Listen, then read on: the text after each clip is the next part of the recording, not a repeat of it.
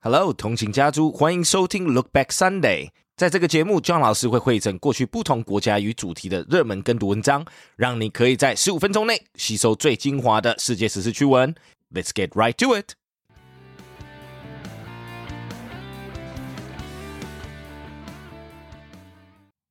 Macron tries to get France to work. The sign on the window of Red Rhino, a popular barbecue restaurant in central Paris, has been set up for a month, closed until further notice due to lack of personnel. Bus and train service has been cut back in the tourist city of Lyon amid a dearth of drivers. In the Loire Valley, tons of vegetables went unharvested in the summer as thousands of picking jobs were left unfilled.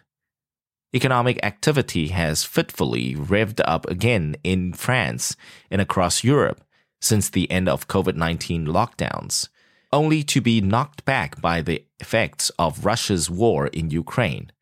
Even so, employers in numerous industries remain desperate to hire, with a range of businesses still not finding the workers needed to operate at capacity.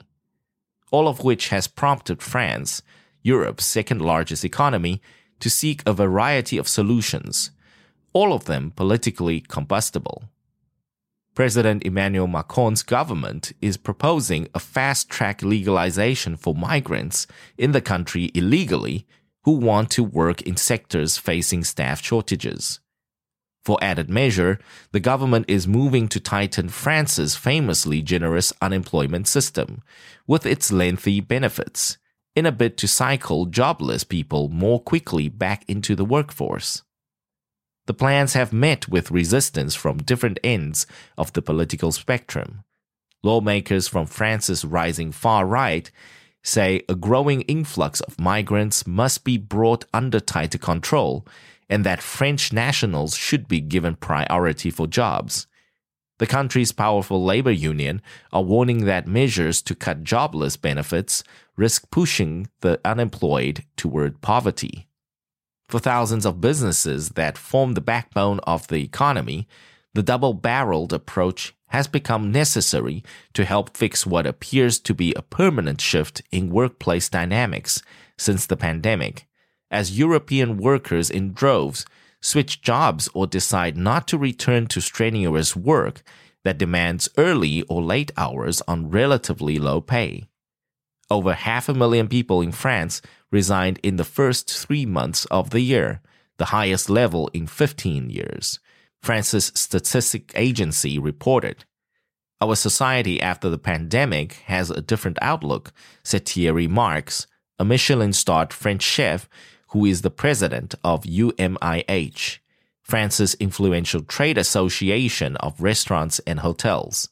People are saying, I don't want to have a sacrificial relationship to work. Next article. Wanted in France. Thousands of workers as hotels and restaurants reopen. For six months, Christophe Thierry has waited for France's grinding national lockdowns to be lifted so he can reopen his company's restaurants and hotels in a picturesque corner of eastern France and recall the 150 employees who were furloughed months ago.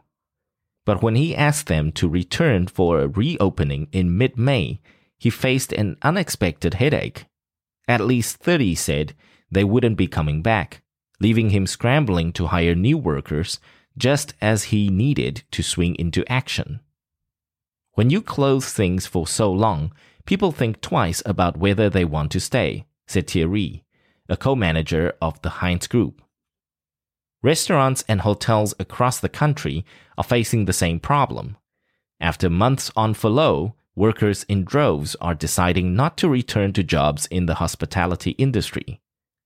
A shortfall of perhaps as many as 100,000 restaurant and hotel workers is especially troubling because hundreds of thousands of people are looking for work after France's worst recession in decades.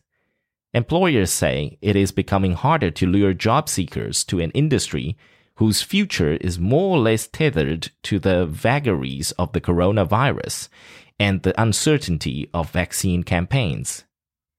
The missing manpower conundrum has emerged as thousands of hotels and restaurants that survived the crisis pivot toward trying to make up for an 80% plunge in business since last spring. The COVID 19 lockdowns have cost France's tourism industry, a cornerstone of the economy, more than 60 billion euros in lost revenue since last year.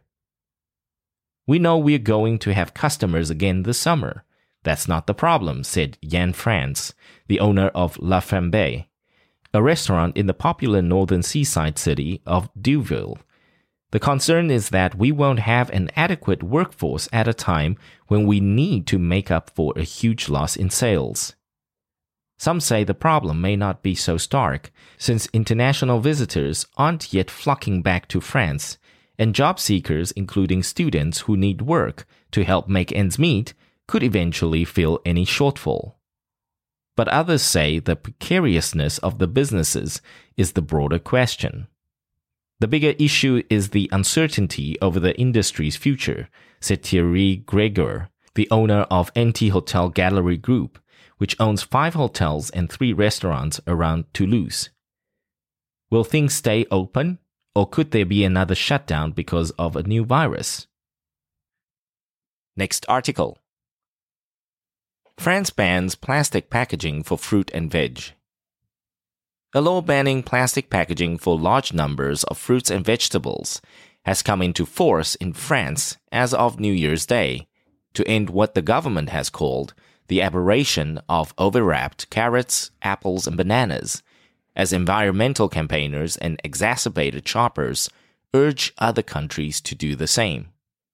Emmanuel Macron has called the ban on plastic packaging of fresh produce a real revolution and said France was taking the lead globally with its law to gradually phase out all single use plastics by 2040. Spain will introduce a ban on plastic packaging of fruit and vegetables from 2023. For years, international campaigners have said unnecessary plastic packaging is causing environmental damage and pollution at sea. From New Year's Day, France bans supermarkets and other shops from selling cucumbers wrapped in plastic, and peppers, courgettes, aubergines, and leeks in plastic packaging. A total of 30 types of fruit and vegetables are banned from having any plastic wrapping, including bananas, pears, lemons, oranges, and kiwis. Packs over 1.5 kilograms are exempt, as well as chopped or processed fruit. Some varieties, including cherry tomatoes or soft fruits such as raspberries and blueberries, are given longer for producers to find alternatives to plastic but plastic packaging will be gradually phased out for all whole fruits and vegetables by 2026. With an estimated 37% of fruit and vegetables sold wrapped in plastic packaging in France in 2021, the government believes the ban will cut more than 1 billion items of single use plastic packaging a year. The Environment Ministry said there must be curbs on the outrageous amount of single use plastic in our daily lives. Fruit and vegetables wrapped in layers of plastic have exacerbated consumers not only in France but neighboring countries. Nearly three quarters of British people have experienced anxiety, frustration, or hopelessness at the amount of plastic that comes with their shopping, and 59% think supermarkets and brands are not doing enough to offer refillable, reusable, or packaging free products, according to a poll commissioned by Friends of the Earth and City to Sea in June last year. Good job, and thanks for tuning in. 想要收听更多过去的跟读单元以及节目，欢迎到我们官网 www.dot15mins.dot.today。有兴趣 John 老师以及其他资深英语老师对谈的节目，记得周末也要回来收听我们同情学英语。Catch you in the next one.